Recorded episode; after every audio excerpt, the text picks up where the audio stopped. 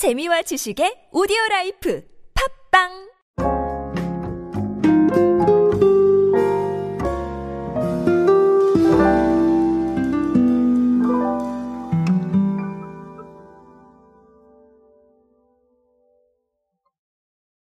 여러분은 편의점에서 어떤 제품을 구매하십니까? 뭐 이 질문이 참 무색할 정도로 굉장히 다양한 제품들을 구매하실 거라고 생각을 합니다. 근데 사실 이렇게 된 게 얼마 안 됐어요. 무슨 말이냐면요. 편의점에서 무언가를 굉장히 다양하게 구매할 수 있다라는 생각이 자리 잡힌 지 사실은 얼마 안 됐다는 얘기입니다. 그 정도로 아주 그 큰 변화를 겪고 있는 이 유통망 중에 하나가 편의점이 아닐까 싶은데요. 오늘 CU에서 조금 흥미로운 통계가 하나 나와서 그 통계를 소개해 드리려고 합니다. 해당 통계가 어떤 걸 의미하는지 한번 알아보도록 하시죠. 안녕하세요 여러분 노준영입니다. 디지털 마케팅에 도움되는 모든 트렌드 이야기로 함께하고 있습니다. 강연 및 마케팅 컨설팅 문의는 언제든 하단에 있는 이메일로 부탁드립니다. 자, 아, CU가 최근에 통계를 하나 발표를 했는데요. 어떤 통계가 있냐면요. 자, 주제가 이래요. 최근 10년간 신구 상품들의 매출을 분석한 결과 전체 매출에서 출시 1년 이내 신제품들이 차지하는 매출 비중이 과거 5년, 즉 2012년부터 16년까지는 불과 13.7%. 자, 요렇게 잡혀 있습니다.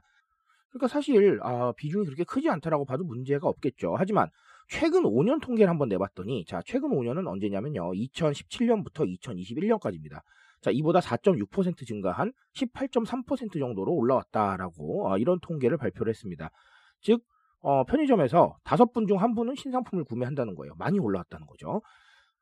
자, 그리고 여기서 조금 더 심화적으로 한번 봤어요. 구매 연령대별 비중을 살펴봤는데, 자, 20대가 41.4%, 30대가 35.5%, 어, 거의 80%를 차지하고 있는 우리 MZ세대라고 말하는 라인이죠. 자, 그래서 어, 이 부분 한 번쯤은 좀 봐야 되지 않나라는 생각을 한번 해봤습니다. 자, 그리고 조금 더 의미 있는 통계가 하나 있어요. 뭐냐 하면, 마진율이 적은 편에 속하는 담배 매출 구성비가 올해 3분기를 한번 좀 분석을 해봤더니 40.1%에서 올해 38.4%로 떨어졌다고 합니다. 40.1%는 작년 얘기예요.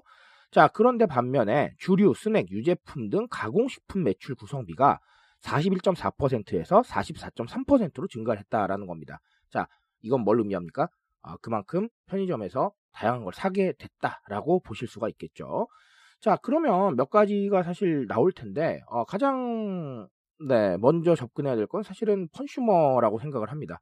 이 펀슈머가 뭐냐면, 여러분들 아시죠? 재미로 소비하는, 예, 소비자를 말하죠. 근데 이 재미라는 게 굉장히 다양할 수 있지만, 웃긴 걸 의미하기보단 제가 굉장히 다양한 걸 의미한다라고 말씀을 드렸죠. 예를 들면 신기한 거, 처음 만나는 거, 생경한 거, 아니면 정보 전달면이 좋은 거, 이런 것들 다 재밌다라고 말씀을 드렸는데, 자, 실제로 신제품이라고 한다면 우리가 뭐 SNS에서 접했거나 아니면 굉장히 흥미로운 포인트가 있거나 아니면 생경하거나 이런 것들일 텐데 자, 이런 것에 반응해서 구매하는 사람들이 점점 늘어나고 있다는 거죠. 특히나 우리가 2030이라고 불리는 MZ세대가 그렇다는 겁니다.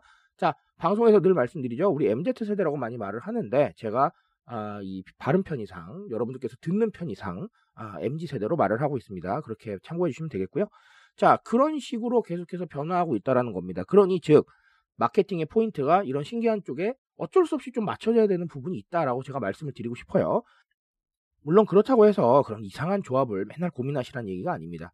비슷한 제품 중에서도 소재라던가 아니면 뭐 방식이라던가 이런 게 조금 더 독특하다면 어쨌든 마케팅 포인트로 그런 부분을 끌어넣어 줘야 되지 않나라는 생각을 하고 있습니다.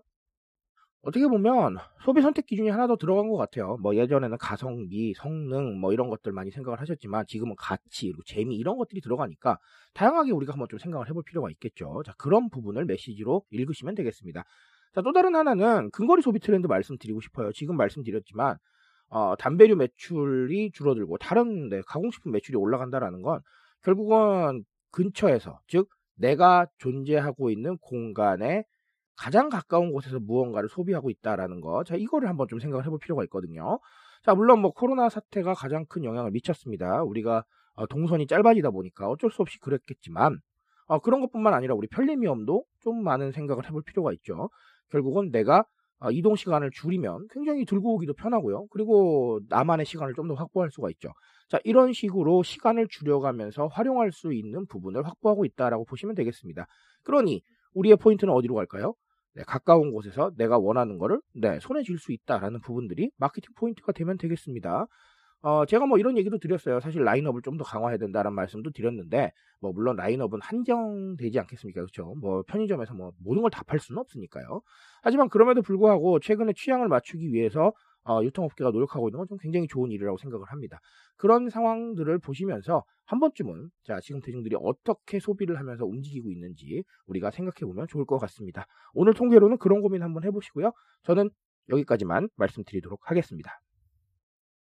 트렌드에 대한 이야기는 제가 책임지고 있습니다. 그 책임감에서 열심히 뛰고 있으니까요. 공감해 주신다면 언제나 뜨거운 지식으로 보답드리겠습니다. 오늘도 인싸 되세요 여러분. 감사합니다.